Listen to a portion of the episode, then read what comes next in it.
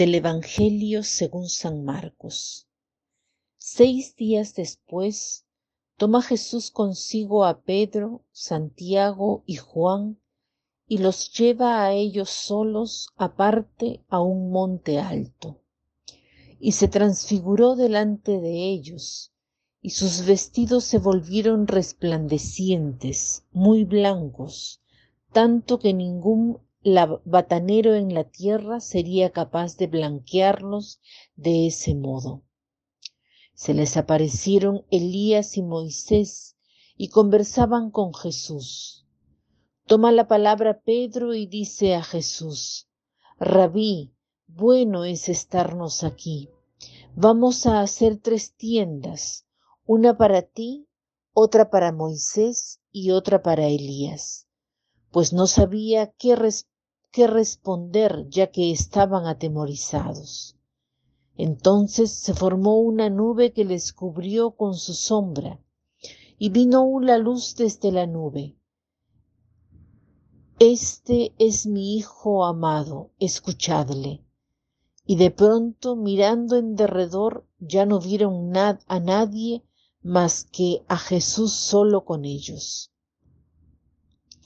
Lo que hemos escuchado es la primera parte del Evangelio de que la liturgia nos propone hoy. Seis días después toma Jesús consigo a Pedro, Santiago y Juan Seis días habían pasado desde que Jesús anunció por vez primera su, pasión y seis días habían pasado desde que Pedro se había dirigido a Jesús reprochándole por este anuncio escandaloso de que Jesús pensase en su sufrimiento, en su muerte, tanto así que Jesús lo había alejado de sí llamándolo Satanás, tentador porque no pensaba según Dios, sino según los hombres. Y seis días después Jesús conduce a Pedro y a los dos hermanos al monte solos y les hace ver toda su gloria, y cambia de forma, se transforma delante de ellos, y les hace ver la luz que da sentido a su sufrimiento. Jesús se revela en su real identidad de Dios para dar sentido a lo que verían dentro de poco con su muerte y anticipa su resurrección. Después llamará a estos tres apóstoles al huerto de los olivos y lo verán no transfigurado, sino más bien desfigurado por su angustia, por su tristeza. Jesús se hace ver por estos tres íntimos en su gloria y en su debilidad. Y en medio de esto está el Padre que lo señala como el Hijo predilecto, al Hijo que Él ha mandado y que aquello que sucederá será para la salvación de los hombres, y les dice que lo escuchen. ¿Qué cosa quiere decir este Evangelio? Sobre todo que con Jesús estamos llamados a subir al monte. La oración es el momento en el que estamos en el monte con Jesús, más en contacto con Él, y que nos hace poder ver la luz incluso en los eventos más dolorosos, más tristes, más difíciles. El Papa Benedicto decía que la oración es la respiración de la fe. Sin la oración todo se vuelve oscuro, privado de sentido.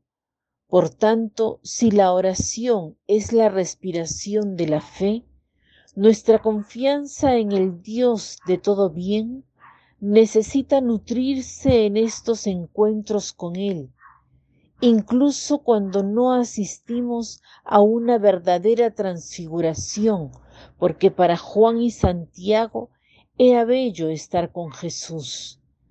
También en nuestra oración podemos experimentar esta belleza.